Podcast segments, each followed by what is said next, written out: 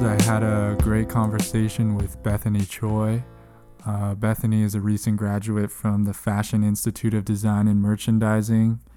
We talk about her experience there, and she recently launched a new project called Beth and You, where she's selling these handmade rings. Uh, they're really cool, so make sure to check them out at bethan you dot com. We talk about her aspirations for wedding planning and uh, a bunch of other stuff. Um, and just a heads up, we recorded this one outdoors, so there's quite a bit of background noise. Uh, you can hear the A C unit turning off and on throughout the conversation, so that's what that buzzing is. Um, next time I'll know to turn that off. But I hope you enjoy this conversation where I learned a lot with Bethany Choi.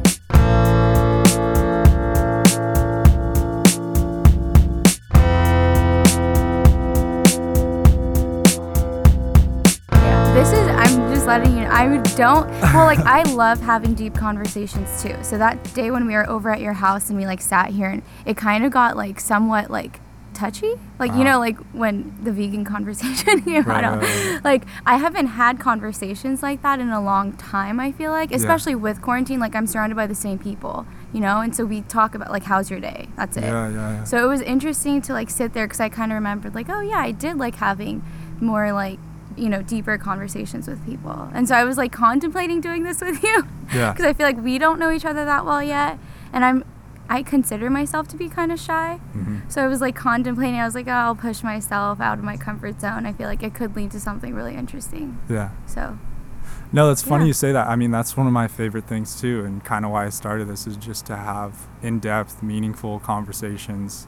And and before I even decided to like release it as a podcast, mm-hmm. that, like the idea kind of came from I want to like just document conversations that I have with people because we have the power to document so much, you know, and it's interesting what we choose to record sometimes, you know. Right. But like you said, I agree too. It's like, you know, living with my family and stuff, it's like you think you know them so well and you're around them all the time, but like it's so weird that you don't have certain conversations with the people that you're closest to. Yeah, no, know? Definitely. I actually um talked to my parents last night for a good like couple hours. Yeah. But I'm like, I get super moody when I'm on my like period. I don't know if that's too much for you, but so I like I get like that. And so, anyways, so I talked to my parents last night, and that was the first time that I had actually talked to them about something that could lead to like sensitivity uh-huh. and difference of opinions. Because yeah. growing up, also like I'm Korean. My parents speak both Korean and English, mm-hmm. and um. within our house, like they'll speak to me in Korean most of the time, and then like I speak to them in English, mm. you know? And so even with that language barrier, sometimes it's just easier to not talk about things that are hard to talk about. Yeah. But um, we watched a documentary yesterday on Netflix called The Social Dilemma. Have you heard of that? No, I haven't. I think it just came out. And um, it's basically people that um, worked in big tech companies like Google, Facebook, Pinterest, Twitter, and they were like, they had pretty like prominent roles, mm-hmm. like executive engineers or like presidents of certain companies. Um, a lot of them who have left the tech industry and realize that there are a lot of like little problems that are now coming up to play. Like when they first created it, they created it for a good cause, obviously, you know, and there's a lot of good that came out of it. Like we're able to talk to people from like all over the world and like, for sure, you know, but then now they're realizing, yeah, but also like, I don't know if directly it's caused this, but like a lot of mental problems for especially young girls when there's, you know, so much of social media happening. Oh, yeah. And then um, things with like the election in two thousand sixteen, like, yeah. you know, political things that are associated with it. But anyways, we watched that and like um, that's not something I would talk to my parents about because I know we have different opinions on. But um, I made the first move, I guess, to talk to them about it. And um no, it was actually really cool because yeah. like it's not something I had done before, and I got really emotional during it because like I told you yeah. but um no, it was cool because we still have different opinions, and I don't think we will ever have the same opinion, but I think after having that, like, and listening to why they have a certain opinion, and my dad trying to listen to like why I have a certain opinion, that put us a step closer to like maybe being able to have more of these type of conversations, you yeah know? For sure. I mean, it's so important, and I think so many people don't want to do that. They don't yeah. want to talk to people that they don't agree with, and I feel like growing up I was like that a little bit. uh-huh. I remember being like angry with like specifically like my dad's political viewpoints. views yeah you know, there still are certain things that like really irritate me about yeah. that. But I don't know, at some point I just came to like a realization where I was like, okay, well, this is my dad. Am I gonna, am I willing to take this or not? Mm-hmm. Either you, you accept it and move on and maybe try to sway his opinion or be a part of that change, right. or just don't. And it's like, obviously the relationship is bigger than that. And mm-hmm. that happened like a couple years ago, and it just created a lot of comfort for me to just kind of accept and not get uh, super irritated by yeah. his no. point of views, but just hear it out. And, but I think sometimes we can like, take those who are close to us for granted, and like definitely we don't give the people close to us like the same amount of respect that we give strangers, yeah no. which is weird because like you love these people, but you you just find it easier to maybe insult them mm-hmm. or say things that you wouldn't like if you got into a discussion with, I don't know, maybe a coworker or someone that you met about and you're talking politics. It's like I find in myself that I'm much more patient with those people than I, and so I try to get myself in that headspace of like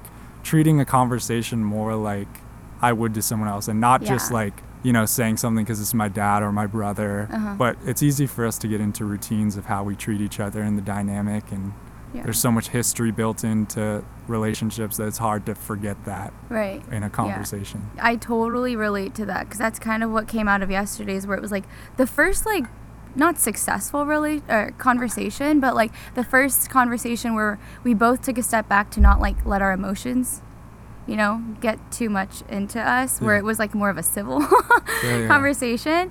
Um, and it kind of, like you said, like I think when you are really close to someone, like, you know, it could be your family or sometimes even your significant other, mm. like, you know, that they're gonna like love on you regardless of that conversation. Mm, yeah. And you take that, I think, to your own advantage, where like, you know, that even if you say something, you can go back and apologize and they'll be like, oh yeah, you're my sister, it's fine. Yeah. You know, versus like a friend or somebody you don't know as well, like right. you know that in that moment, as mad as you are, you know to stop, because you get scared that if I say this, they might not want to be friends with me. Yeah, that's a good point. Thing. Yeah, that's so true. Another thing I was thinking about when you were talking was, especially within families and like being a different generation than our parents are, I think mm. we have a lot of political, like different views, yeah, you yeah, know? For sure. And um, I think not just within our own families now, but within like the world, like mm. politics really irk people in the wrong way, or they get really, really passionate about their one viewpoint, where it's like they start to like not want to talk to people at all uh-huh. if they don't have the same yeah, yeah, yeah. view. And that's why I feel like maybe we can practice within our own families, but yeah. like learning to talk to people that they're never going to really maybe just, you know, completely mm-hmm. agree with you, but you'll find like common ground. Yeah. And I feel like maybe we kind of have to start focusing more on that common ground rather than the little differences that, you know, separate people, because you probably can tell too, like the world is not a really like harmonious yeah. place right now. And I feel like if we continue to live the way we do now, and like everybody be like, oh, I'm a Democrat or I'm a Republican and I view things only in this way and I only associate with this party, like I don't know what it's going to be like, you know? Why do you think now it feels like we're so... It could be also just with age. Like when you're younger, you don't care, or you're not, you don't know too much about it. Uh-huh. You know what I mean? Like when I was younger, I didn't really, like I knew who the president was. Right. That's it. Like I didn't know anything more than that.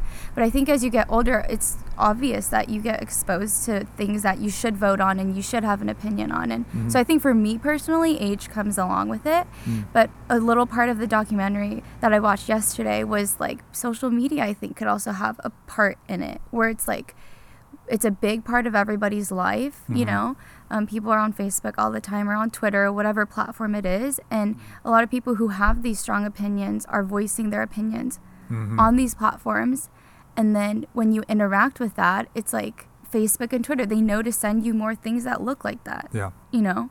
I think it used to be where most of what you base your opinion on someone was based on, you know, real interaction of like when you when you talk to somebody, like your friend or your coworker or someone you went to school with or a relative, everything you thought about that person was based on your former interactions of mm-hmm. like, oh, we hung out this time and I know this about this person, and or maybe stories, I guess, that somebody would relate to you.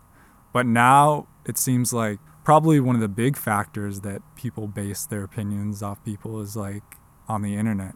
Stuff that you wouldn't have known in the past, you know, and it's yeah. so much easier to just share that information.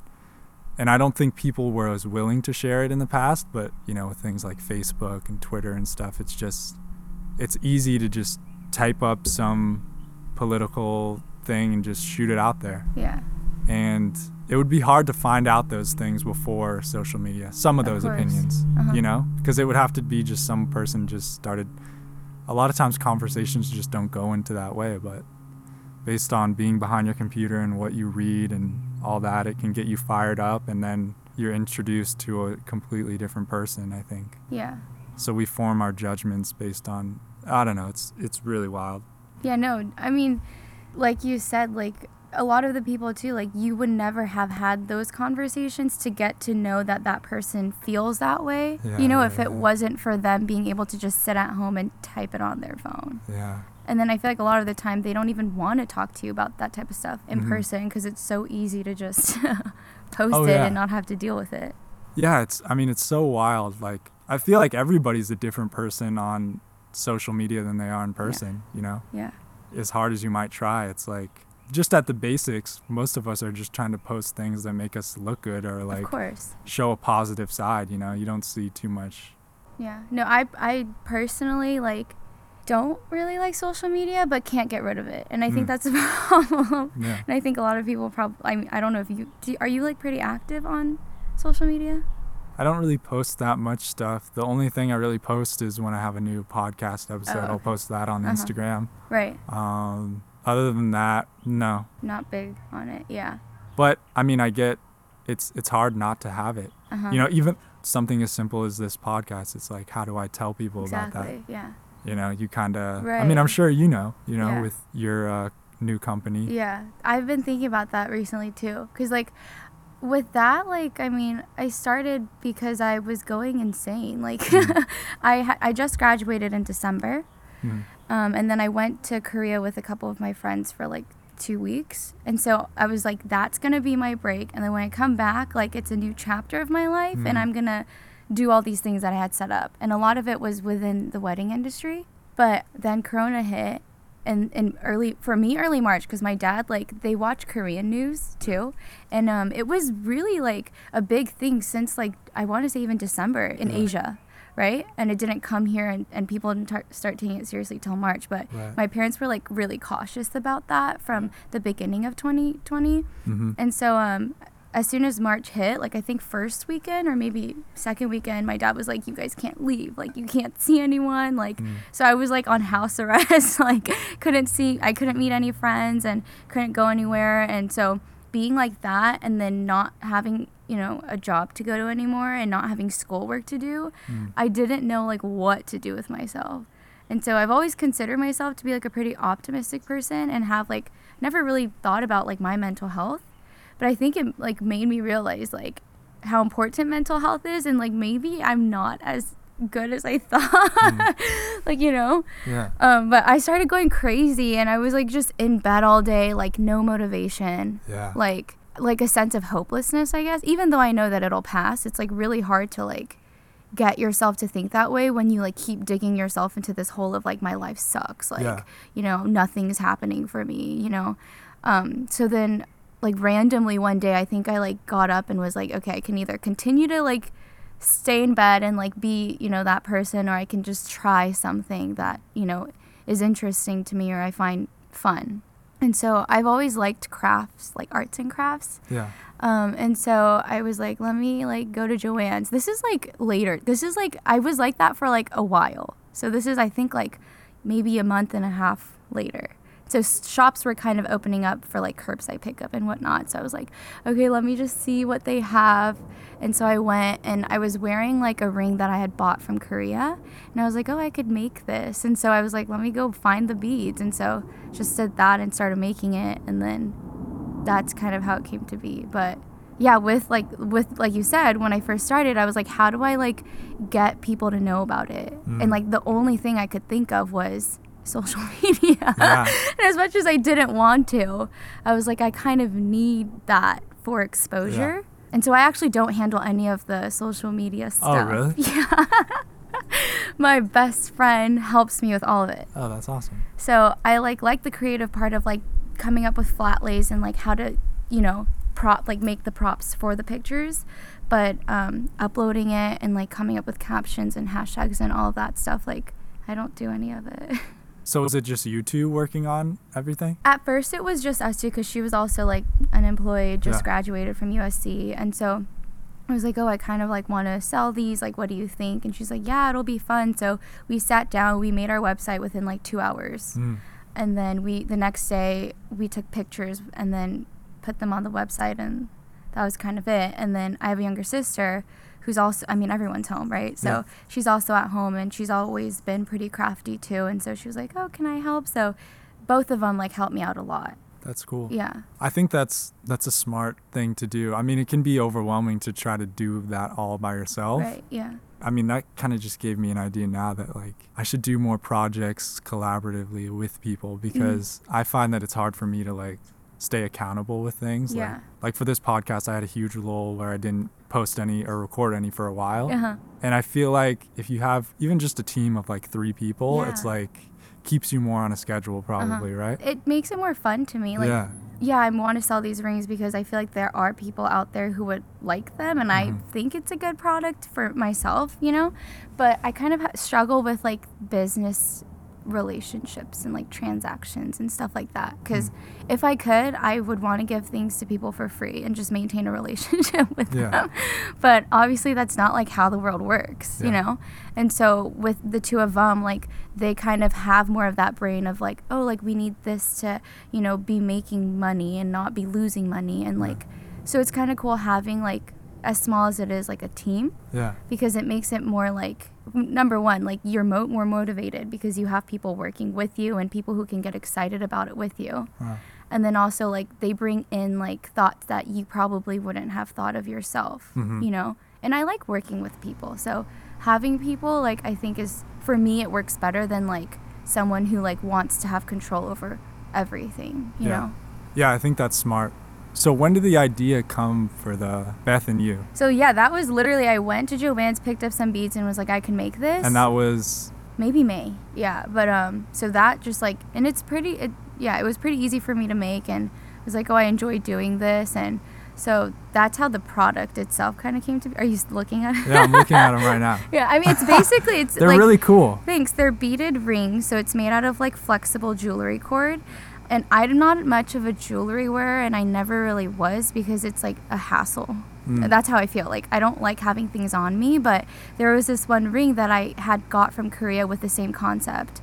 And I wore that like all the time because mm-hmm. it was like flexible and like I didn't feel like it was constraining, like, you know? Yeah. So um, that's why I like them so much. And it's not everybody's like cup of tea, I guess, yeah. but I'm sure there are people out there who feel the same way about it as I do, you know? Yeah. Like that, what is it, like niche market, niche target? Might I think they look really cool too. Thank because most rings are just like a silver thing yeah, and then like, maybe a something, but right. it's like throughout the whole thing there's yeah. all different colors. And do you think I could pull one off? I don't know, maybe. You know, that'd Does be Ethan cool. Wear? Like, no, you know, he'll come over and like slip one on for fun and stuff, and it's yeah. silly because you don't really see guys uh-huh. wearing that. But um, no, I don't know. I think it. It could be cool. I feel like I would wear a bracelet if you had a yeah, bracelet one. Yeah, no, I've thought about that too. It's just they take so much longer. And oh, I don't really? know how to calculate like how to effectively price them, you know?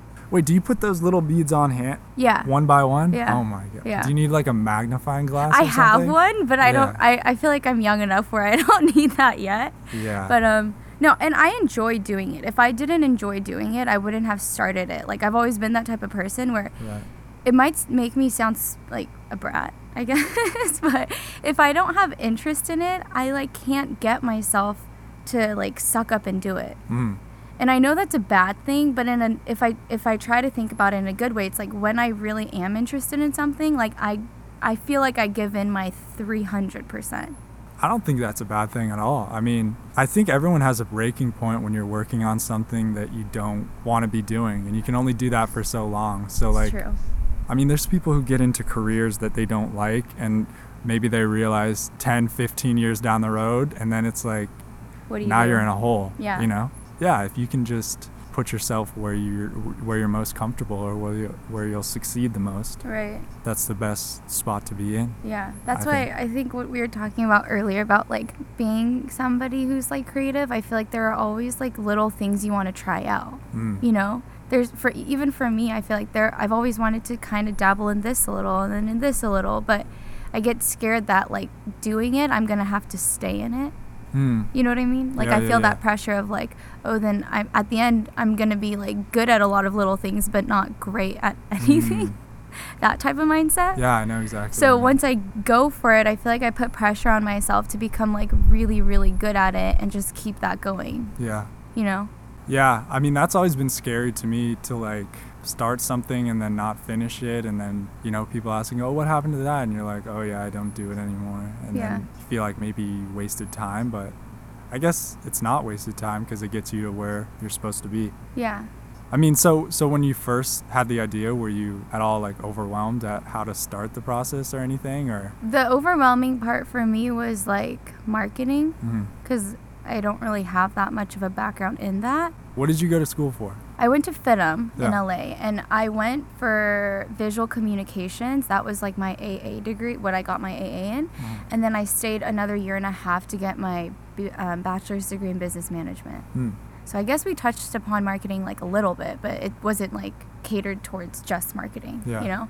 And so what I thought would be most relevant to this was like, because it's a small creative, like someone making rings at home type of thing, I was like, oh, we probably need social media to like spread it out there and like let people know that it exists. So yeah. that was the overwhelming part of the social media part. And that's why I chose to like put that on to someone else mm-hmm. so I could enjoy doing what I enjoyed doing, which was like designing the rings and like coming up with a concept for it and like more of like, you know, the story. Like I love stories. Yeah. I love when there's like a meaning to something. Mm. So um, that's what I wanted to do for the ring. So like all of the rings are inspired, I guess, by um, people that are real to me in my life. And like that was one way where I could make it fun for me and like yeah. something I wanted to do rather than like I had to do or like felt overwhelmed by. Yeah, that's really cool. Yeah. Do you design a ring and then show and be like, hey, this is inspired by you? Or do you kind of work with them at all, or what's the? So how I started was I came up with like little stories, like four to five sentences of like, how would I describe this person? Yeah. And then I try to translate that into the design of the ring. Mm-hmm. You know what I mean? Yeah. So like on the website, like I put the story on there. It's like four to five sentences, I think. And it explains like, for example, Sam, like she's really hardworking and she has a good work-life balance. And, you know, these are qualities I admire about her. And I like kind of wanted to put both of her style and personality into a ring that like she would wear. Yeah. If that makes sense at yeah, all. Yeah, yeah, for sure. Yeah. It's it's more than just what the product is. It's like people want people want to know the story behind it, and they want to feel connection, and they want to, you know, I mean, you see it all the time. People, there's a lot of people who they're willing to pay more for things that they want to stand behind, or right. companies that they like, you know, more than just what they're making, but mm-hmm. what they're doing. And so yeah, finding a way to do that, I think, is is important. Was that something you were conscious of? Were you like, I can't just make rings, I need to like... It actually started with naming the products. Mm. Like I needed to figure out like, was I going to call it ring one or like pink ring, like, yeah. you know? And then I was like, oh, like maybe I can do something a little bit more personal. And I think my sister might have like pitched the idea. She's like, oh, you should name it after your friends. Mm.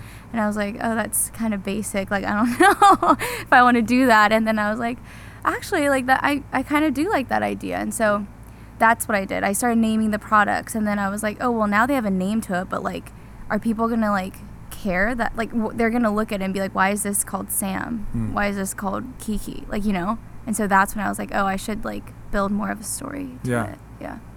Was there a time when you, uh, because like at the beginning of quarantine, you know, everyone thought, oh, it's going to be two weeks, then maybe two months or something like that. Yeah. And so were you were you like waiting at first and like it'll blow over and then I'll get back into wedding stuff? Oh yeah, for was, sure. And then was there a time where you're like, I can't really rely on that? Oh yeah. So like I work with two different wedding planning companies. One is a little bit smaller. It's just one wedding planner who does everything herself. Mm-hmm. And then another company, they have like multiple wedding planners. Mm.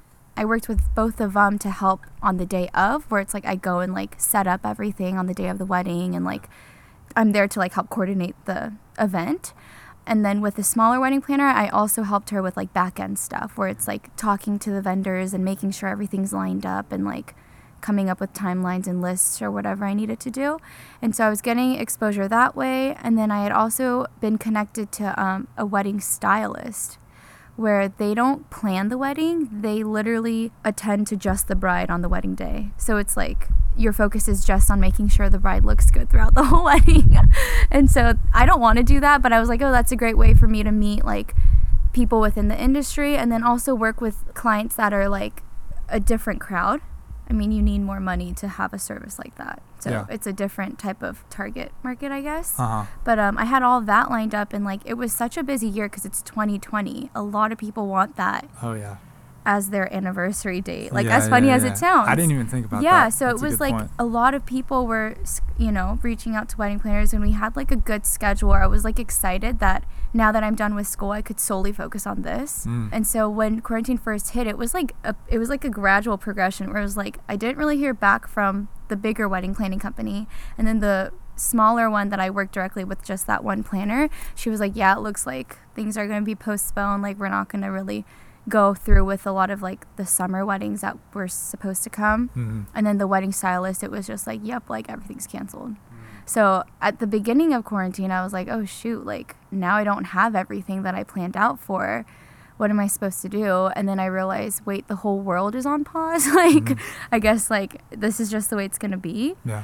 It's more recently for me now that I see like things starting to open up a little bit. You know, I don't know if that's good, but um, now I'm starting to kind of worry of like, is wedding planning the right thing to do? Because mm. within that, I don't know if it's going to fully recover for a long time, you know? So you didn't work on any weddings? I actually did one backyard wedding in August, uh-huh. but that was like the first one I did since March. Oh, okay. Yeah. But before, like at the beginning of the year, were you working on some weddings for either I of those? I actually wasn't, because even within the wedding industry, there are like peak seasons of yeah, when yeah. people want to get we- so married. And not a lot of people have weddings in January, mm. February, March, you know. It picks up more like now. And then fall is like a big time for people to get married. Yeah. So is it the smaller one that you did the wedding for in August? Mm-hmm. And how was that? It was interesting. I mean, it was definitely scaled down. I think it was like twenty people. Mm. To be honest, I don't think that was even allowed at the time because yeah. it was like groups of ten or less, right? Mm. Um, but it was outdoor and it was in a backyard. And um, I don't know, it had its own charm to it. I kind of was like, oh, it's going to be lame. But um, it was more intimate, so yeah. that was cool. And then I think people were just really excited to, like, be interacting with each other again. And you could feel that. Yeah. So, and it w- that's what I felt, too, like, being around people working for the first time, like, that was cool. So I thought it was going to be a little bit underwhelming compared to, like, a two hundred person wedding at this beautiful venue. Yeah. But I don't know. It kind of opened up, like... I do. I kind of like this. It was cool. Yeah, because I was thinking, like, uh, what's it like to go to a wedding that you don't know anybody there, you know? Like, oh, being yeah, out, yeah, you know? Yeah. It's kind of a strange uh, spot to be in. I love it. Yeah. Yeah. It's such an intimate thing, yeah. right? People getting married. And um, especially when, like, if they have personal vows or, like, to me, it's the father-daughter dance. Mm. That's so intimate to me, and like being able to watch that as a stranger is kind of cool. yeah. Yeah, but I like the aspect of that, like it's such a special moment for them, and like me as someone who's never met them before or like a complete outsider yeah. gets to be a part of it. Yeah. That's what I really like about it. Yeah, that's pretty cool. Yeah. So uh, so I guess now you're just working on Beth and You, and do you have hope for getting back into weddings? Or for now, like that's really what I'm interested in and want to do. I don't know if for the rest of my life that's what I'm gonna want to do, mm. but for now I like I do miss it a lot and wish I could be doing it more. So I was actually thinking about like reaching out to just more wedding planners, seeing if they need help. Mm. But then I'm also thinking, like, is that the smartest thing to do while we're still in the middle of the pandemic? Yeah. Like, you know, I kind of I mean I guess that's up to each individual and how comfortable they feel about it, but mm-hmm. for me I'm just like, I don't know, I feel like I'm missing out on opportunities because I'm like, if I don't reach out and if they do need help and if I don't reach out and take that spot, somebody else is. Yeah. And then I put that pressure on myself. Yeah. But then at the same time I'm like, safety wise, like is it the smartest thing to be doing? Yeah. That? Yeah, I don't know. I guess it doesn't hurt to reach out and decide later. True. That's a good idea too. Yeah. But um so so Beth and You launched what, two weeks ago or something? No, it was like, it's been a month, I think. Oh, it's been a month? Because it was August. Oh, okay. Yeah. And so what was it like leading up to that? Yeah. Was that, was it nerve-wracking? It definitely was, because I was like, what if I do this and like no one responds to it, you know? But I think to prepare myself for that, like I kept like not building up any expectations. Mm-hmm. Like my sister was more of the type where she was like getting all excited, like, oh, like what if this many people are interested, you know? Mm-hmm. But like for my own like mental sake, like I was like, to not be disappointed. Mm. Like I was like, oh, like no one's gonna be interested in it. And that's kind of how I like forced myself to think about it. So when like more people than zero showed interest, I was like, oh, cool. Yeah. But yeah. Yeah, I guess that's a good. I don't know if that's good. Know, good. Yeah, I think it's. But well, it's better than than being the opposite and being like, because that's where I find myself. I'll, I'll daydream and think about the best case scenario, mm-hmm. and then when that doesn't happen, it's frustrating. Yeah. You no, don't. You don't. Yeah. Wanna, you, yeah. I guess no expectation is the best. To not even to be pessimistic or optimi- yeah. too optimistic. I don't know. But to be honest, like I say that because that's what I have to force myself to think. But mm. obviously, like when you're so excited about anything, like you're not gonna jump to thinking like really low expectations. You're yeah. gonna be like excited about it and be like daydreaming exactly about like what could evolve. Mm-hmm. And so obviously, like I felt that way too. I was like, oh, what if it does really blow up and like, you know, people really like it? But every time I like caught myself thinking that way, I would force myself to downplay it and be like, no one's gonna like it. Yeah. Yeah. Both extremes. Yeah. Um, yeah. Exactly. I mean, did you do you have any ex- experience in the past of like, I don't know, just putting yourself out there in this artistic, creative way? Like, was that scary at all? Yeah, because I feel like people who meet, like my intimate circle of friends, like they all know that I'm pretty creative and I like doing arts and crafts and like, you know. Yeah. But I don't think I ever wanted other people to see mm-hmm. me in that way for the same, like what we talked about earlier. Like I don't want them to like label me as an artist and then be like, oh, what are you working on now? Mm. You know, like, oh, I thought you were an artist, why are you not doing this? Or like, oh, yeah, you know what yeah, I mean? Yeah. So like, that's kind of why, like, even though I've considered myself to be a pretty artsy person, I've never wanted other people to view me in that way. Mm. And going to FITM, like every single time I'm like, I went to FITM, someone has to say like, oh, so you're going to be a fashion designer? And like, I'm sure everybody that goes to FITM gets that. But like, when people ask me that, it's like, I have to sit there and explain, no, I'm not a fashion designer, but I do this. And then like, the this part, like, I don't even know what that is. So do you know what I mean? Like, yeah, I just yeah, yeah. don't like people, like, having to ask me expecting one certain answer when I don't even know what that answer yeah. is.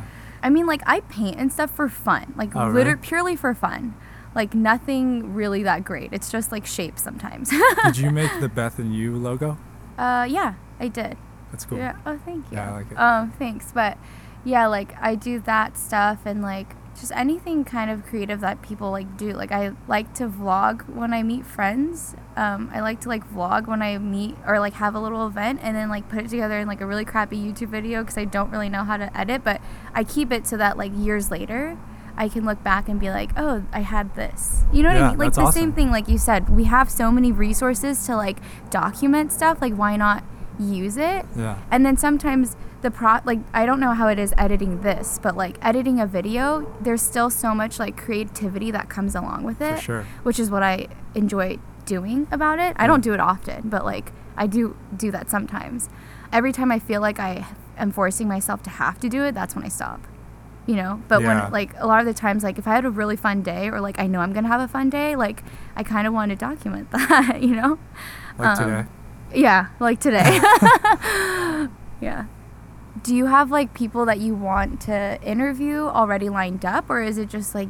Not really. Really? I don't... I mean, pretty much almost everybody who's been on the podcast has been um, people that have said, like, hey, I like the podcast, and then oh, I'm like, uh-huh. oh, want to do one? And then that's how uh-huh. it happens. Right. I think there's maybe been once or twice where I've asked a friend. Uh-huh.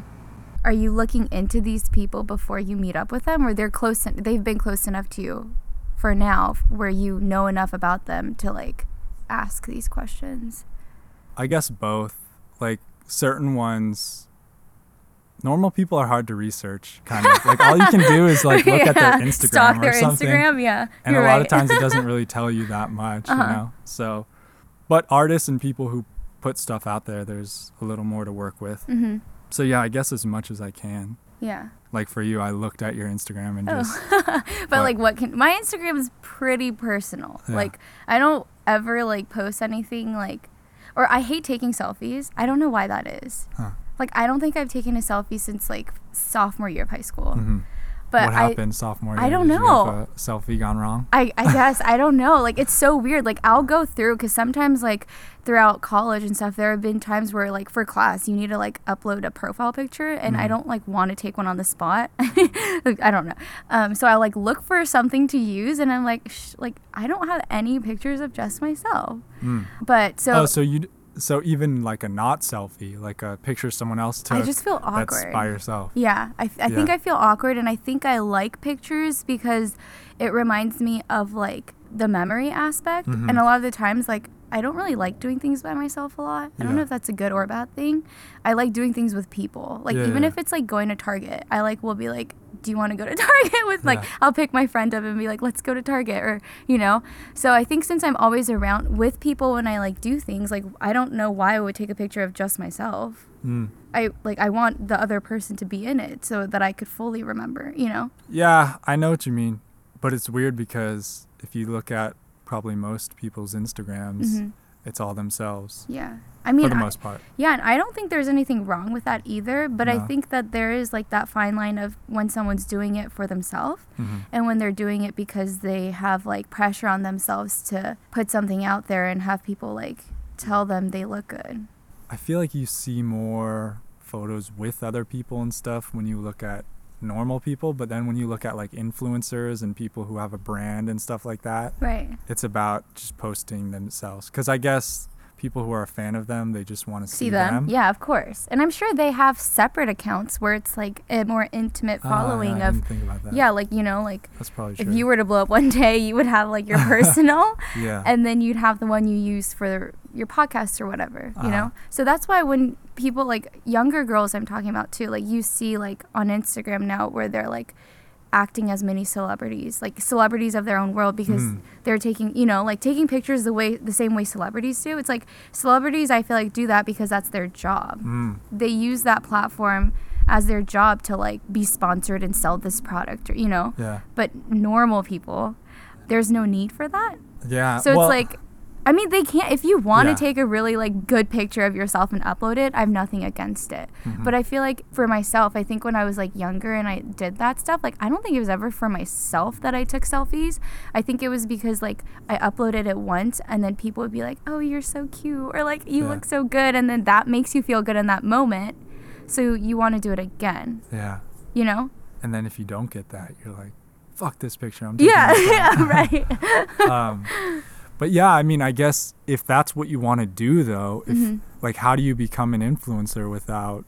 It's weird because it's not something you apply for or something like that. You just yeah. got to start doing it, and right. hopefully people start following you and sharing. I mean, I think now that it's becoming more and more of a thing, like influencer marketing and, and influencers, yeah. um, there's so many resources out there where, like, people have gone through it, like, will share their story and their tips. I don't know how much they share, but um, have you heard of, like, nano-influencers and micro-influencers? No, tell me. Right. So influencers, like, when you think of influencer, who do you think of? Like, Kylie Jenner or, like, yeah. someone huge, right? Yeah, yeah. But we also have a lot of micro-nano-influencers now where it's, like, people with under ten K followers. Followers, yeah.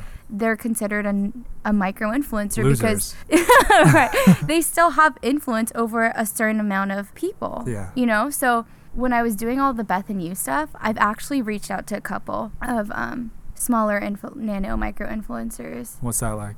Um, kind of sad sometimes because they don't reply. Oh, really? But I mean, I've gotten over it because like I'm never going to see them ever again. Yeah. So it's like I take my shot. If they don't want it, it wasn't meant to be, and like that's it. Mm. It's e- it's harder when you're meeting someone in person and you pitch something and then they're like no. But when it's so easy over like an email, like you forget about it, you know? Yeah. But I've reached out to a couple, and like, to be honest, like a lot of the times they don't even get back to you, and I'm sure they get so many of those emails in a day.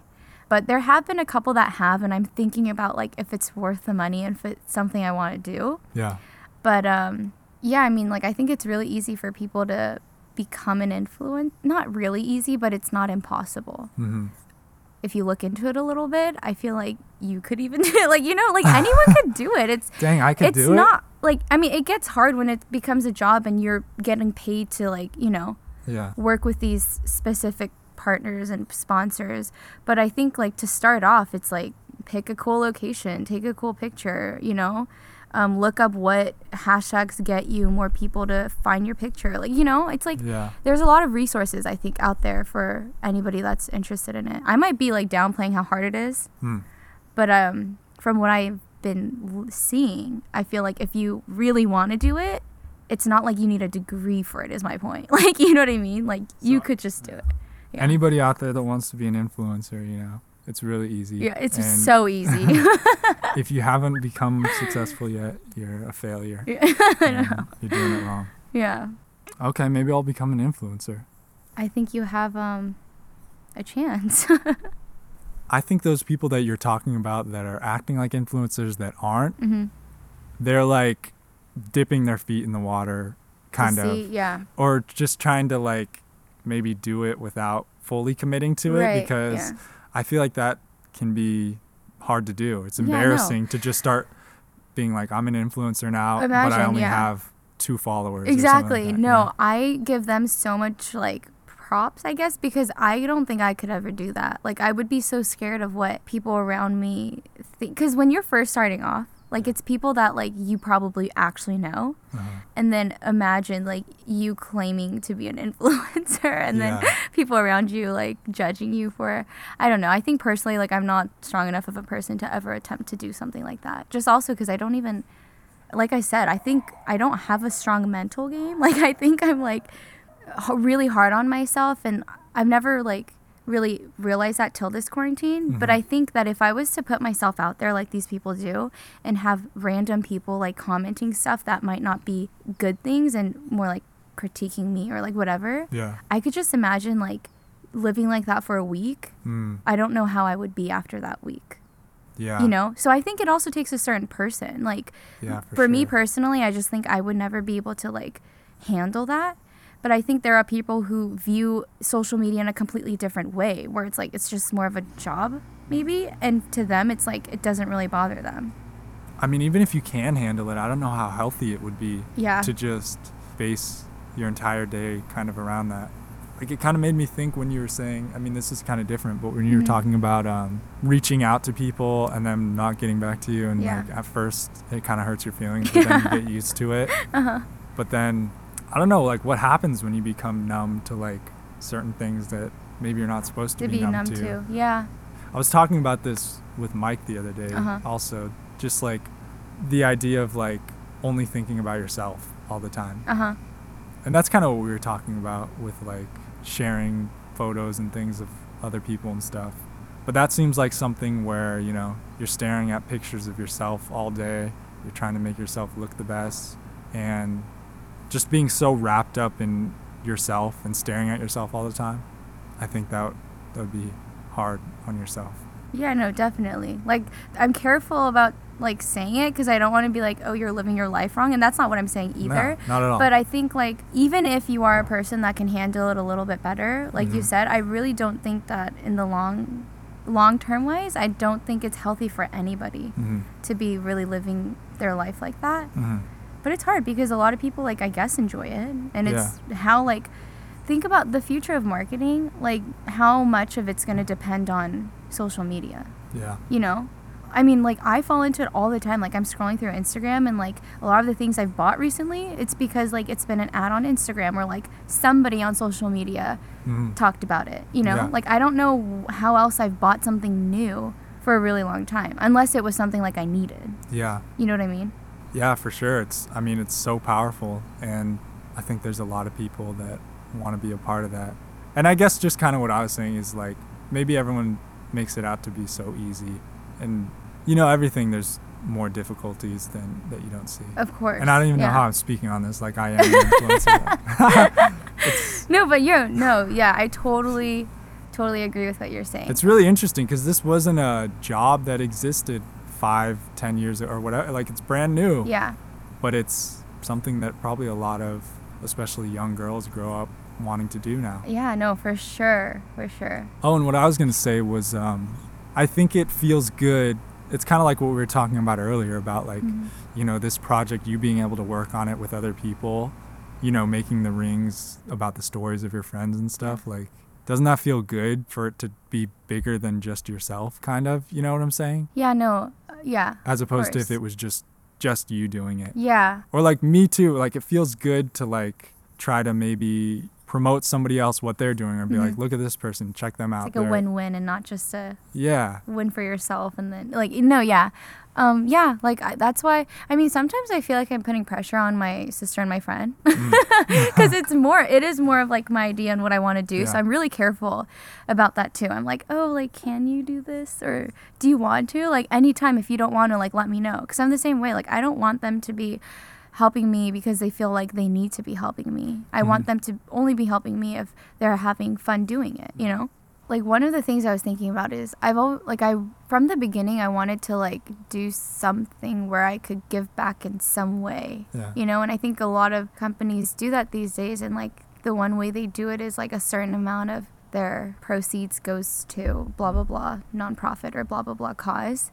And I'm still looking into that. Yeah, I definitely want to do that. I just am trying to figure out, like, what cause fits right and sits right with me. Yeah, like what I've care about. Mm. Um, when I first started, like, I immediately had that thought because yeah. I, I don't know now that you're thinking about it, if it was a selfish, like, a motivated thing where it was like, I wanted to do that so it makes myself seem like a good person. Yeah. Or if I genuinely wanted to, I don't know. I'm thinking about that now.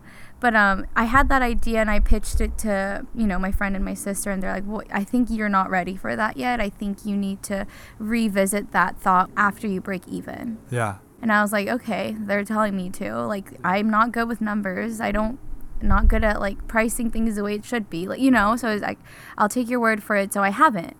But then I um, just have been thinking about it more often. And I was like, I don't know. Like, I feel like that's something that I've always wanted to do. And I don't think I should necessarily be waiting for a certain point to be like, oh, I'm now I'm ready to give back, you know?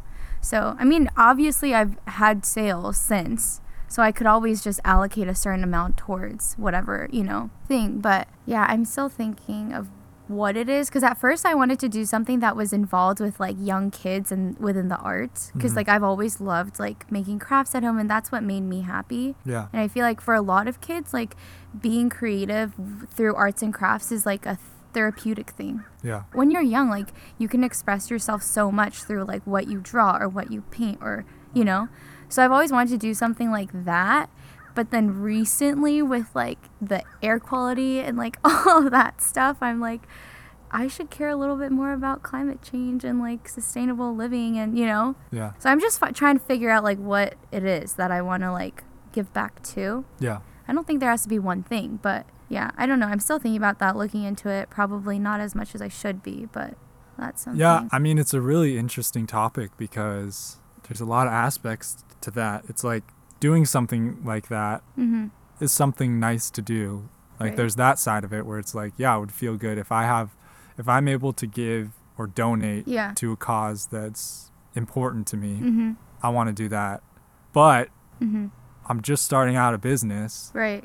Do I want to take away from this business possibly that is um you know not well off at this point, or yeah. like where people would be putting, like, why haven't you donated to any, you know, like, right. you're making millions of dollars. It's yeah. like you're not at that point, yeah, of course. But then there's also on top of that, like, it's also a marketing tool, exactly, whether that, people yeah. want it to be or not. Uh-huh. And I wonder how many people are doing it from that stance or not. Yeah. And I don't know that it matters that much because you're yeah. still donating, so it's right. like, because that could honestly be a thing where somebody chooses to buy one of your rings because of they the, yeah. see what part of the money is going towards. I would just feel like I'm tricking them then, you know?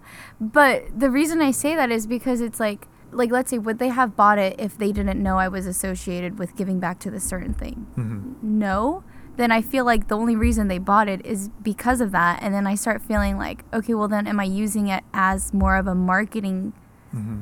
Like, I don't, it's so weird. Like, I've thought about it a lot. It's it's tricky. And it's, like, hard because, like you said, in the end, like, you still are doing a good thing. Mm-hmm. But then you go back to, like, what is the intention, I guess, yeah. or I don't, you know, and like I would be lying if I said like I didn't think of it as like beneficial to marketing. Yeah. You know what I mean? It's like everybody knows that. That's yeah, what yeah.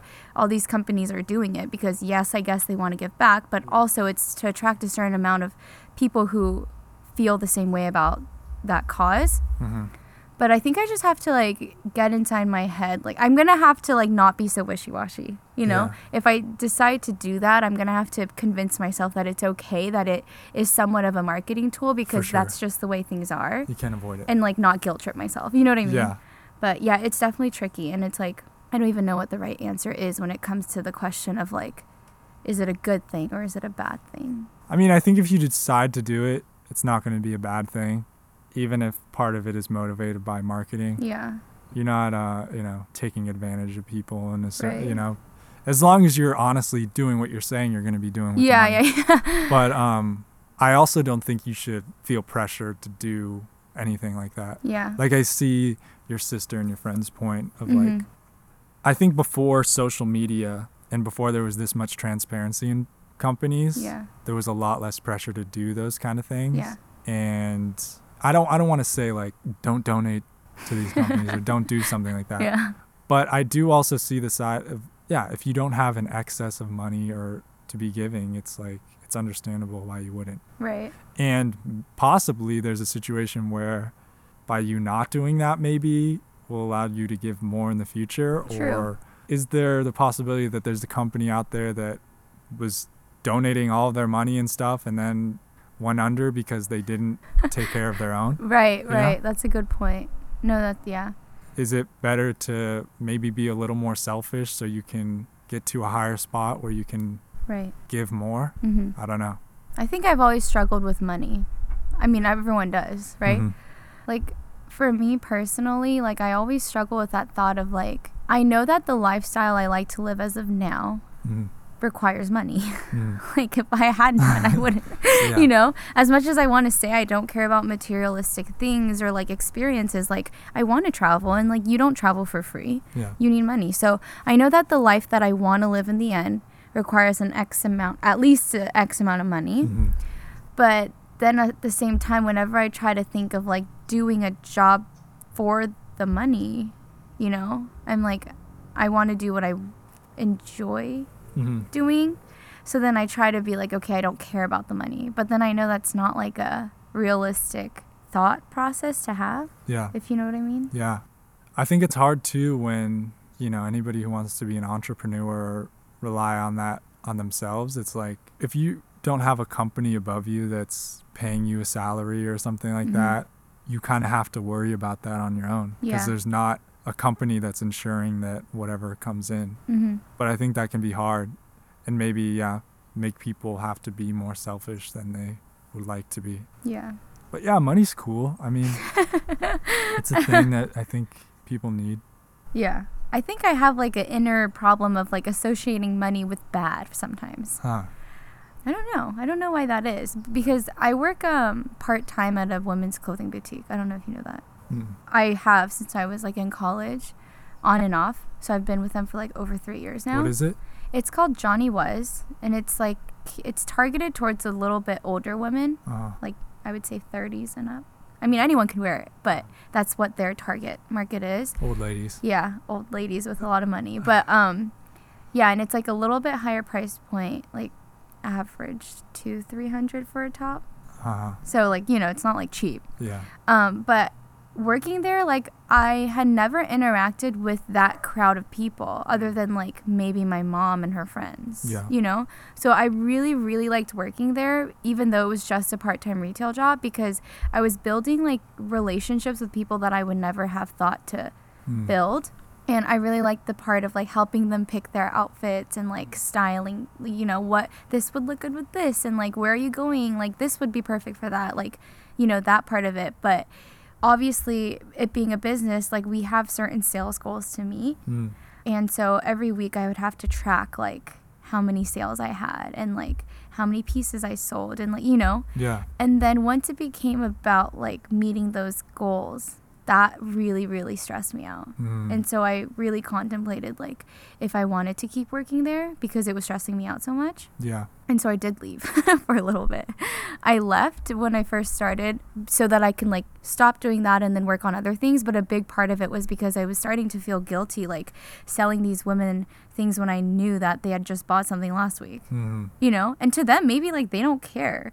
But from someone who doesn't have as much money, and it, like, I guess I was thinking of things, this is what I realized later, like, I think I was thinking of things only from my perspective, yeah. which I think is hard for me to not do a lot of the times. Uh-huh. But um, when I came back, I came back with that perspective of, like, well, you know what? Maybe for me, I feel like I'm taking advantage of them because I'm selling them things that I know that they don't necessarily need. But to that person, that could be a way of, like, feeling good about themselves maybe. Mm. And if they have that much money, you know, where they can afford to t- be spending in that way, who am I to tell them that that's wrong? You know, because maybe that's what matters to them. I don't know. Yeah. But um, so I came back kind of trying to force myself to think about it in a different way. Yeah. And so it's been better. Mm-hmm. But that was something, like, I really struggled with working retail. Yeah, that is interesting to be selling something that you wouldn't buy. Maybe, you know, you're not in that same economic class or something like right. that. But it it's like, it's not a bad thing, you know? No, it's not bad. No, I mean, yeah, I mean, because what, I don't know, what are they, what are you going to do? What are they going to do? Right. Them not buying this, and now they have three hundred dollars more in their pocket, and now what are they going to do? Right. I just, I try to think of it like, okay, maybe she's had a really rough week. Her coming in here for an hour, you know, during yeah. her week is like, they're like, retail therapy, they say. I don't know how, like, I don't know if retail therapy is a real thing, if it's a good thing, bad thing, yeah. or whatever, but maybe to her, that, like, one hour she spends with me and me selling her these things, like, means something to her and she enjoys it. Yeah. Versus me thinking of it as, like, oh, like, she's in here again and I'm selling her these pieces when I know she just bought something last week. Like, yeah. you know, like, I don't know. Everything I feel like is about perspective, like, the way you think of things. Mm-hmm. Yeah, that, it's a really interesting topic.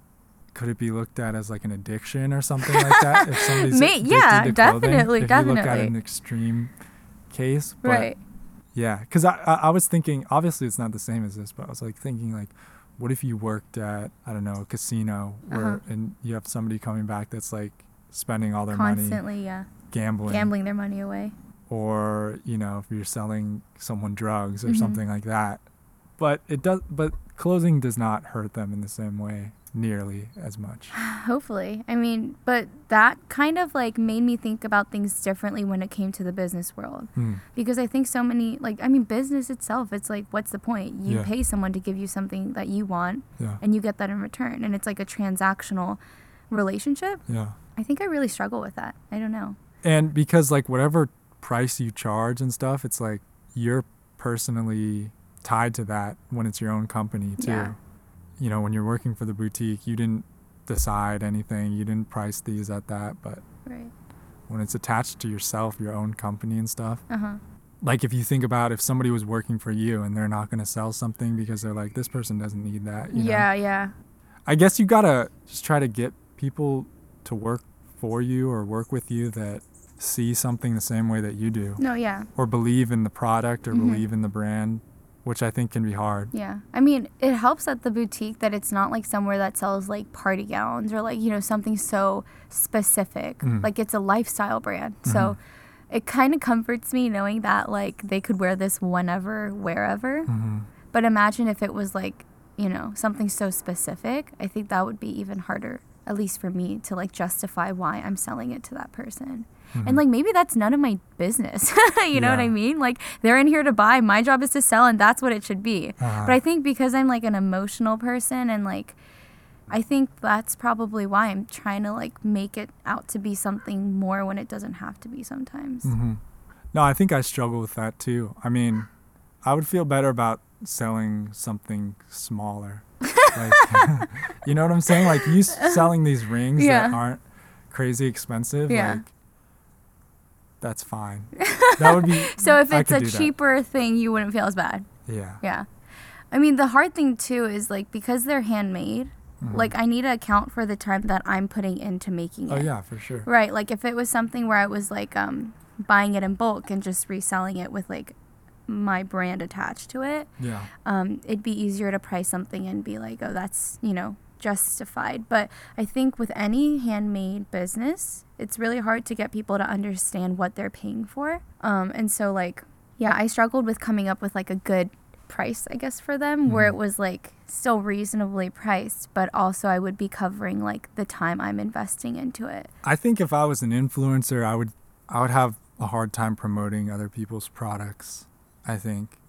In what way? Because what do you think, what do you think the influencer is thinking about when you approach them? Are they just looking at the money, or they're looking at the product too, and they want both of those to go yeah. together, I guess? I think that um, it depends maybe where you are as an influencer. Like if you have the luxury to like care about what product you're agreeing to work for or with, mm-hmm.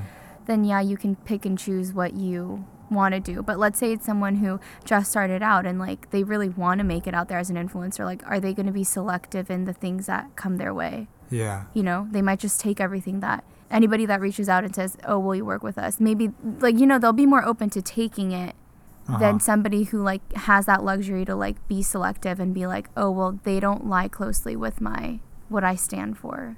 Yeah. And because they have a bigger following too, maybe they're scared that if they partner with, you know, a certain company that doesn't necessarily agree with what she's been or he's been voicing his opinion on, yeah. what are their followers going to think? So I think the bigger you get, the more you have to like be careful with that type of stuff. Versus when you're just starting out, it's like people probably don't even know what you stand for. like, yeah. you know. I guess I just wish or would hope that maybe there's some examples of people like promoting things even when they're not paid for it. If they really just like something, you know? Yeah, no, I think there is still a lot of that. I mean, I think when I was looking into it, you have to, like, by California law, state that it's paid mm. and state that it's sponsored. Oh, on Instagram? Yeah, so I think you have to specifically say, like, sponsored or... But they get around that, I think, these days by saying, like, partnership mm. or, you know, like, things like that. But yeah. legally, you're supposed to disclose that information to your followers uh-huh. to let them know that you're receiving some sort of... pay for it, I guess. Mm-hmm. But um I mean, also when you're starting out, like there's also like in-kind partnerships where it's like companies send you free stuff and it's not paid, but if you like it, then you can say something about it. So there still, I think, is like that still happens. But it's hard to be like, when you follow an influencer, I think it's hard to tell like when they're being genuine mm. and when they're doing it because they're getting paid, right? Yeah. Have you sent anyone something and then it's just gone flat, nothing? Not yet. Like, I actually did send out. So what I did was um, anybody within my, f- this was, I don't know why I did this. I probably, I don't know. Maybe I would have done it again. But I went through, like, my Instagram D Ms and, like, anybody that I had talked to ever um, that had somewhat of a following, I reached out and said, like, hey, I'm, you know, doing this. Like, if I sent you a package, like, could you just give us a shout out? Like, you know, um, and I did that with like twenty people, I want to say, within like Santa Clarita, um, within like my own following yeah. base or like, so that's why I went to D M, so that I knew at some point in time I had at least talked to them. Yeah. Um, and so I did that, and like everybody that I sent it to, like, they did post for us and that's like cool. said, you know, something nice about it. And so that was, I guess, a cost effective way to like market. I wanted to ask about you going to FITM. Mm-hmm. How did that happen? I actually um, didn't know I wanted to go to FITM until like last minute, because uh, growing up, like my parents were not the typical stereotypical Asian parents that like are on your back about getting good grades. Mm-hmm. Like they didn't care. Not that they didn't care, but they never were like, they never pressured me to like get A's and like, you know, take A B classes. Like I put that pressure solely on myself mm. because um, I also grew up in a Christian family. Mm. So I went to church every Sunday, and a lot of my closest friends were Korean Americans because I went to a Korean American church. Um, and a lot of them, like their parents were like, you need to take these A P classes and you need to get A's and you need to, you know, like yeah. really on their backs about grades. And my mom was never like that. My dad was never like that. But all my friends' parents were like that. So I was like, okay, I need to be like that. So I put all of that pressure on myself. And so, like, I think junior, this was junior or soft, maybe sophomore summer. Um, I heard about S A T camp. Do you know what that is? No, but you could I assume. Can assume yeah. yeah. So I go to this place for five hours a day, every single day of summer, to take um, classes to prepare for the S A Ts. Wow. P S A Ts, actually, because this was sophomore year. And, like, mm-hmm. my mom never told me about it. I had just heard about it from friends. Mm-hmm. And I, like, begged her, because it's not cheap, you know. Yeah. I begged her. I was like, please, like, can you send me to this? And she's like, why? Like, I was like, no, I need to go. Like, all my friends are going. I'm going to fall behind. So I went every single day that summer for two months, I think, um, to prepare for the P S A Ts. And then... Um, I never took it. I prepared all this time for it. And when it came, I think I like didn't wake up that day. I, it's bizarre. I don't know. I just was like, I don't want to take it anymore. Huh. And so I didn't take it. So there's a certain amount of money gone out the window. Yeah. But then I go back to school and like people start taking A P classes after freshman year. And I'm like, should I? But I never was like, I never was dumb, but like I never was really, really smart, you know?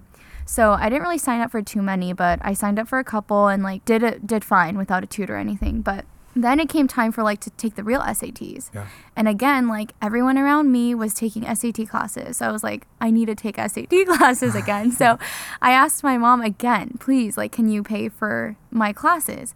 And she was so nice to do it because like I didn't even take the test last time, you know, but she did. And I found like I went to this S A T place where, um, it was the traditional format of like you get a history or a math teacher, an English teacher, and a writing teacher that come in through the, throughout the day, and you just do like questions over and over and over again. And um, I hated it, but I was like, I need to do it, so I stayed. Yeah. And then my mom's friend had told her about this guy who was doing a private with a couple of kids. And so she was like, do you want to try it out? And I was like, yeah, because I hated the other thing. Mm. I was like, sure. So I went, and um, he... taught for like two hours that night, I think. And um, the way he taught was like nothing I'd ever experienced before. Like it wasn't just paper, pen, test taking. It was like he explained it in a way where like I understood what he was saying. So I started taking classes with him, and then he he opened up his own like academy. And this was when I was still like taking classes with him junior year. And he opened up this S A T prep place, but it was so much more than just S A T prep.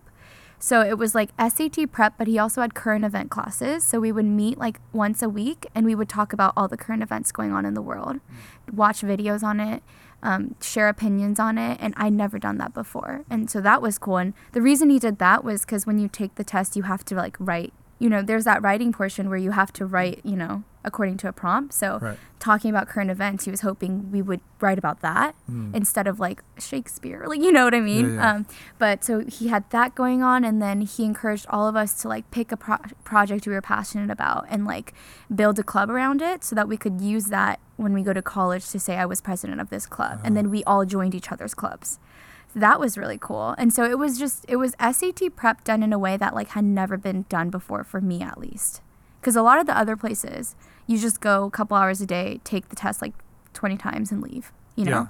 Yeah. Um, but this was like a whole college prep. It, it was like, like a whole college prep, but it was also like redefining what education is, mm. you know? And for me, I, I loved it. And I yeah. think everybody that went there at the time did. It was like ten of us. Now it's like it's doing really well. Yeah. But um, so with him, like I did the whole process of like applying to U Cs and Cal States. And um, one day I just realized like, I don't know why. So I think we like went into like the library there, and I told him, I was like, his name's David. I was like, David, like, I don't know why I'm doing this. Like, I feel like if I go, it's just going to be like high school all over again for me. Because I didn't know what major, I didn't know what I wanted to do. And like, I was just doing it again because everybody else was doing it. I love the process, you know, because um, like I said, it was just different than normal S A T camp. But I still didn't think it was right for me to like be doing it. But yeah. This was after I had already applied. So he was like, bring your parents in. So I brought my parents in, and we were in that library sitting down.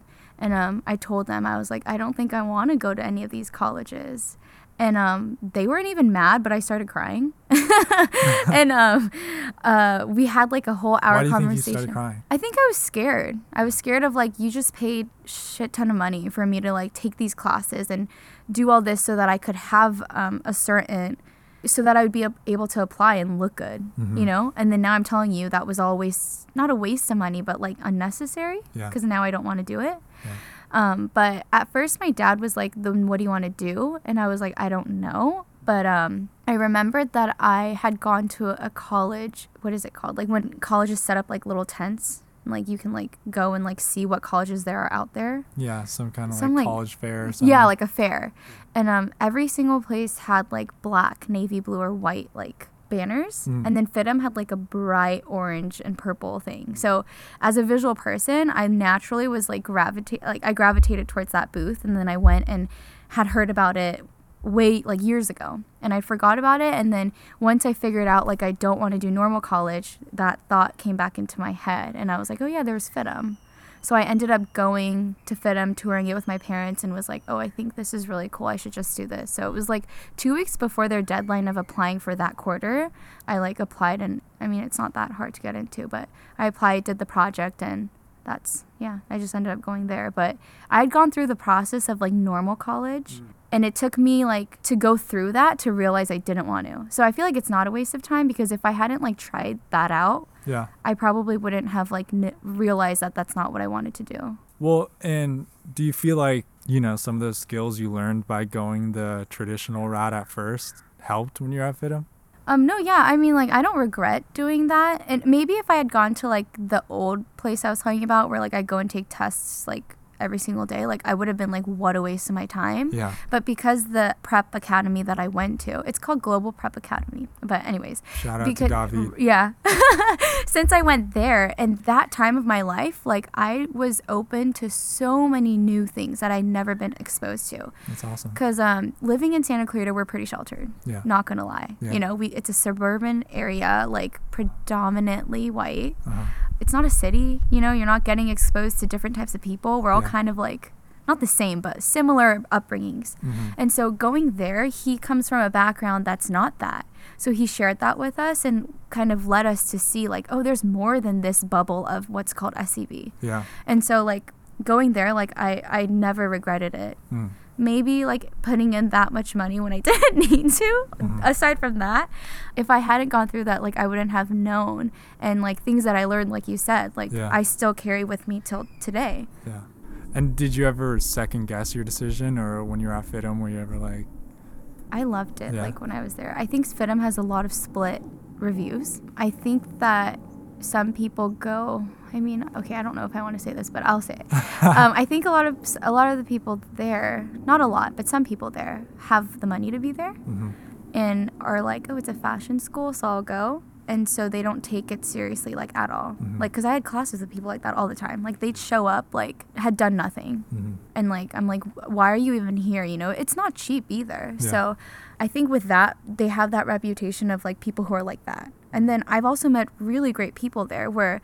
they are serious about what they do, and they take advantage of being at the school and, like, try to do a lot of, like, internships or, you know, whatever, and, like, make connections. And most of the people like that, like, I don't think they have much bad to say about it. Yeah. It is a little outdated, not gonna lie, when it comes to, like, I mean, I can only speak for, like, visual communications of what I did. Yeah. But, like, we took a couple, like, Adobe, like, classes, like Photoshop and design and, you know, Illustrator yeah. and stuff. But, like, I remember telling um, someone what I did in class, and she had gone to FITM like ten years ago, and she was like, I did the same thing. And I was like, oh, well, okay. Like, yeah. I don't know, like, as a school that is advertising that they're, like, on trend and stuff, if that was right. But, I, I like any school, they'll be good and bad. Um, my experience wasn't that bad. Mm. I feel like I got a lot out of it. Like, I liked the classes that I was taking because it was different from high school, and it was something that I was interested in. And it was all project-based, which I really liked. Yeah. So. I grew up here, so I know that that's not the most common route that most yeah. people take. Mm-hmm. So it's cool, and I'm glad that you found what seems to be the right path. No, it was it's cool, but it was hard at first because I commuted the first quarter. And I started, it starts later. So I started in October versus all the U Cs and Cal State start, what, August, September? So it was like, I'm watching all my friends go off and start new lives. Yeah. And I'm still here. Yeah. And, like, I'm living with my parents. And I just kind of felt like, did I make the right decision? Because I always grew up thinking, like, oh, when I go off to college, I'm going to be more free. And, you know, I'm going to meet new people. And, like, that's what I thought. And, like, my college experience wasn't that at all. So... at first, it was a little hard to get over, like, that aspect of it. But once I kind of realized, like, my friends would come back, some of them, and be like, oh, I hate my classes. And I'd be like, okay, well, then maybe I'm better off, like, not having the typical college experience, but still being able to love the classes that I'm taking. Yeah, I think that's good. And so when did the wedding idea come into your view? My head? Yeah. Um, that's kind of part of the reason why I went to F I T M, because... Oh, so you I, went in knowing that? Not knowing, but like knowing that it existed and okay. that could be a potential pathway to lead to that. Gotcha. You know? Yeah. Um, in high school, they make you do like a senior project. And um, I took it really seriously for some reason. And so um, I shadowed a wedding planner for my senior project. And then I was like, oh, this is really cool. Like, I could see myself doing this. And so with that thought, like, I was just going to go to regular college, do whatever. You know, like, yeah. I didn't know. And then once it clicked, like, I don't want to go to regular college. Okay, well, I do kind of want to do wedding planning. What can lead me there? And it was like, F I T M seems like the next step. Mm. I think my passion is people, to be honest. Yeah. Because I think everything That's always comes back to being around people. Like, I love throwing little, like, events for people, mm. like little parties and stuff. Well, number one, I like because I can decorate and make it look pretty. Like, I've always loved that. But I always throw my own birthday parties. Oh, okay. And I've never let anybody else do it for me. Uh. But then I always do it for everyone else. So sometimes my mom will ask and go, why doesn't anybody do it for you? Yeah. You know? And it's not because no one wants to. I have friends. I have friends that offer. But for me, it's because I personally love doing that stuff, mm. you know? And I love setting up and making things look good because I love the reaction I get from my friends. Yeah. It's not so much because it's my birthday. Like, mm-hmm. I don't want to put an emphasis on that. It's just, it gives me a reason to throw something for the people I love. That's interesting. I mean... Is it hard to give up the control to someone else because that's you might not thing. like yeah, the way it turns out? That's definitely a thing for me. I'm somewhat of a perfectionist. Yeah. So like decorating wise, like if somebody was to throw myself a birthday party, I mean, I would love it. And this year my birthday was during quarantine and I didn't really throw anything for myself, mm-hmm. but my friends showed up and that was really nice because it was the first time that somebody's like planned something for me. But, um, yeah, control aspect is a big part of it. No. Like, I'm scared it's not going to turn out the way I wanted to. Yeah. But um, any reason for there to be, like, an event, like, uh-huh. I'll make it an event. Yeah. So with graduation this year, like, my class, you know, not a lot of people got graduation mm-hmm. parties or graduations to begin with. It was all virtual. So for my two closest friends, like, one, she graduated from Berkeley and the other from U S C. Um, it was supposed to be a drive-by... like honking, like congrats thing. Yeah. And then I took that and made it like a whole like, no, we're going to have like a mini celebration. Mm. So for the whole week I was prepping for um for that. Like I made them a wood sign with all the pictures. I made it like a whole event, you yeah. know? Um, and I just really enjoy doing that, which is why it goes back to wedding planning. Like that's why I like weddings because it's like an event for some, you know, for people and it's meaningful and like everyone there is enjoying the moment. Like, you know? That, that's what I really like to do. All right, will you plan your own wedding? I will, I think, like, do a lot of it. But on the day of, I do see the need for a wedding coordinator. Because if you're getting married, you don't want to spend that day stressing about making sure everything's going according to the timeline. Yeah. I think weddings seem so stressful. It's so stressful, but on the day of, like, you don't, I think most of the brides, like, they forget it. I mean, they're nervous, but no one's thinking, like, oh, are we on time with this? Are we on time with that? It's more like trying to enjoy that moment. Yeah. But I also enjoy the pressure part of it, working it, because it gives me, like, adrenaline, like, I don't know. It's yeah. kind of like... It's like game time. It's like weird. Yeah, like a lot of people are like, I can't deal with that pressure. But it's like, I like there being like a time crunch and like having to like do all these things, you know? Yeah. I actually struggled with that too. Again, leads back to money. Like I was like, I wish I could do it for free, but you yeah. can't, you know? And then to make a certain amount of money within the wedding industry, you're targeting uh, people who have money. Yeah. But to me, it's unreasonable how they're spending over one hundred thousand dollars on a wedding. Yeah, that's crazy. But like, okay, so like if I want to be a small town wedding planner, sure, like people are not going to be spending that much. Mm-hmm. But also then they're not going to be paying me that much because... within their budget, you know. But if you want to be like a wedding planner that's like not just a little wedding planner but like, you know, yeah. an actual like that's my profession and I have this level of clienteling, that's who you're targeting. You're targeting the people who have more money. I'm wondering if there would be like celebrity wedding planners. Is there like oh, a Michael sure. Jordan of wedding planners? Or yeah, like- Mindy Weiss is a huge one in the West Coast. She does Kardashian events. She did um, Justin Bieber's wedding, like, you know. Yeah. And that's the thing. Like one of the wedding stylists I was working for, she worked all of her events. So mm. I was like, this is so cool. Like yeah. I'm going to be able to go to these events or to these weddings and not help plan it, but I'm a part of it, mm. even if it's just attending to the bride. But then that got canceled and I was like, fuck, like my my life sucks now again, you know? Yeah. But um, yeah, and once you get to that level, it's just you already have the connections and you already have, you know, people who know what you do. So it's just them telling their other celebrity friends and, you know. Yeah. It's like once you get there, I feel like it's not hard to like stay in the business. Mm. It's how do you get there? I haven't been to too many weddings in my life, mm-hmm. but last October, mm-hmm. I went to three weddings. Oh, wow. And I probably had only been to one or two before that. Yeah. And right. It was like back to back to like three weekends in a row. Exactly, yeah. And so I was really thinking about weddings a lot. And they were each different for their own reasons. You know, there was like a smaller one, mm-hmm. medium size, and then a big one. Yeah. And then there was also difference in like how much they spent. Yeah, you know what I'm saying? Right, their budget. Uh-huh. I mean, you can tell. Yeah, you also, could, the fact that you could tell as like a guy who doesn't probably care too much about that, like, yeah. And also like people talk and stuff. Oh, and uh-huh. You hear people saying they spent this much on that. They yeah, spent this. yeah. And one thing that occurred to me, it was like the wedding that spent the most amount of money mm-hmm. by far, it wasn't the most fun. Huh? Yeah. You know? Right. Yeah. So I think money does get you to a certain point mm-hmm. and stuff, but. Just thinking about what adds to people having a better, because that to me, that's the biggest goal. You're really having, like sparking. So that's like, so that's such a good point. Yeah. Cause I think I got really caught up in trying to make wedding planning a profession because for a long time it wasn't. Like people were just doing it within the neighborhood of relatives that they knew or someone's cousin, you know, oh, it yeah. wasn't like I'm a wedding planner, yeah. you know? And I went to a wedding planning con a workshop. Okay.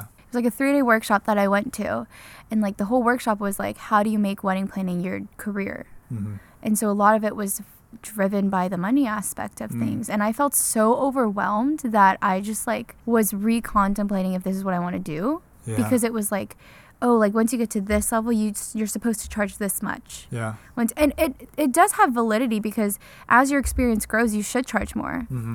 And if you're working those type of weddings and they have the budget for it, why would you underpay yourself when everybody else is getting paid, you know, yeah. a certain amount? So I understand that. But like like you said, within events, it's not just about the decor. I love that part of it. But I feel like a lot of it, again, with social media, like girls are seeing weddings on Instagram mm-hmm. and they want that, you know, but first of all, they weren't there, so they don't know, like, was it a fun wedding? Yeah. They just want what it looks like. And to make it look like that is where the money part comes in. Mm-hmm. You know what I'm saying? Yeah, yeah, yeah. So, but you saying that to me is like kind of giving me an idea of like, that's the type of wedding planner that I would want to be if I want to be one, you know? Yeah. Like someone that really focuses on the part of like, are people enjoying it? Uh-huh. Like I want it to be an event, not just a picture moment. Mm-hmm. But I think within any industry, like weddings especially, like a lot of it is what, for the pictures? Yeah. Do you know what I mean? Yeah, for sure. But again, like if it was all free, like who wouldn't want one that looked like that? Yeah.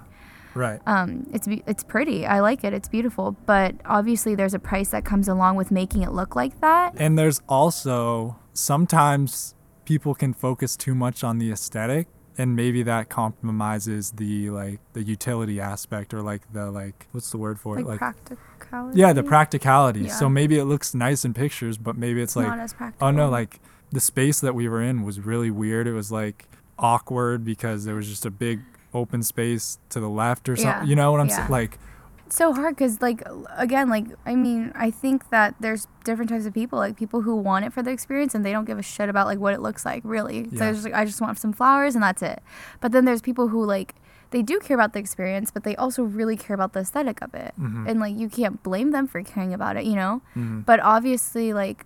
When you do a wedding, it's like you as the planner don't have control over the prices of everything. You have control over how much you're supposed to be charged, mm. you know, but there's vendors for every part of it. Like yeah. people who do flowers, they have their own pricing. Yeah. People who do the tables have their own pricing. People who do the photography has their own pricing. People yeah. who bring in the cake has their own pricing. Like every part of it is a different vendor. Yeah. So the planner is just overseeing everything. You know what I mean? So I don't know. It's kind of hard to control like the money part of thing, but that's why I think connections is really important in that industry. Because when you know someone, sometimes they'll give you a certain yeah. quote, like you know, yeah, like yeah, they'll yeah. cut you some slack and stuff. Um, that could probably go and be like a bad thing too. But like, uh, and then venues too. Like venues right. are so expensive. Well, as long as there's social media, people will still want to spend a lot of money yeah. on, yeah. on weddings. Yeah. So. I don't think uh, we didn't cover the how you came up with the name Beth and You, did we? No, it's really easy though. Like I, I didn't know what to name it, and I was talking to my sister, and she's like, "You should do Beth Ann. It has a nice ring to it." And I was like, "Why?" And she was like, "I don't know. It just sounds cute. Like it sounds good. Like you know." And I was like, "I guess." Like I didn't have any idea, so I was like, "Let's do that." And then, as I was like thinking about it, I was like, "But it kind of sounds like an incomplete sentence. Mm. Like I feel like there should be a, something attached to the and." Yeah. And so I thought, like, I messaged my friends and I was like, can you guys, like, text me words that describe me so that I could pick one and attach it? Yeah. And um, they did. And, like, just no- it seemed, like, narcissistic. Mm. And then also just, like, nothing worked. So I was like, what word could I do? And then um, I think I just, like, put you there thinking that I wanted it to be, like, representative of like, oh, it's I'm making something personally for you. Mm. That I don't know, it sounds like corny, I guess, but like that's kind of where I came about it, because it was like I wanted yeah. that's that to be the underlying reason. I mean, that's kind of the message I get. Really? I think it's cool. Yeah. Oh. Because it's like it's Beth and you. It's, yeah, it's Beth and it's, me. Yeah, no, like, everyone yeah. was asking me like, who's the you? And I was like, it's you. Yeah, I think that's cool. Yeah. No, on this on the little bags we stamp like Beth and the little like logo thing, and then we stamp the person's name. Yeah, I saw some of the packaging. Oh, you did? That like people reposted or whatever. Yeah. It looks really cool. Thank it looks you. Like you want it to be something meaningful. Thanks. Yeah. I'm glad you were able to read that from everything. Yeah, I was impressed. I thought it was, you know, if it was me, I would just, you know, you just get a little ring. But it, it yeah. does feel good. I know that it feels good when you get something and there's a little note or anything. Yeah. Even if it's something simple. Just like, you know, the old ladies shopping with you. It's not just buying the sweater. It's like yeah. the whole process of yeah. having that connection with who's helping them get it and all that. Right. And so when it's online, you can't really do that as much. But mm-hmm. if you can try to make it feel more personal. Yeah, no, you, that's exactly what I wanted it to be like. So. Well, you're doing a good job. Thank you. What does the uh, what does the future look like for you? Um, I mean, I think I'm living like with the mindset of like week by week, because mm. I don't know when things will go back to normal. Yeah. So immediate future, I think I'm gonna talking to you. I think I can reach out to these other wedding planners and see if they even have any opportunities for me to take, mm. and then decide after they get back to me. But um, I definitely want to try to step back into that scene because uh-huh. I really do like it a lot.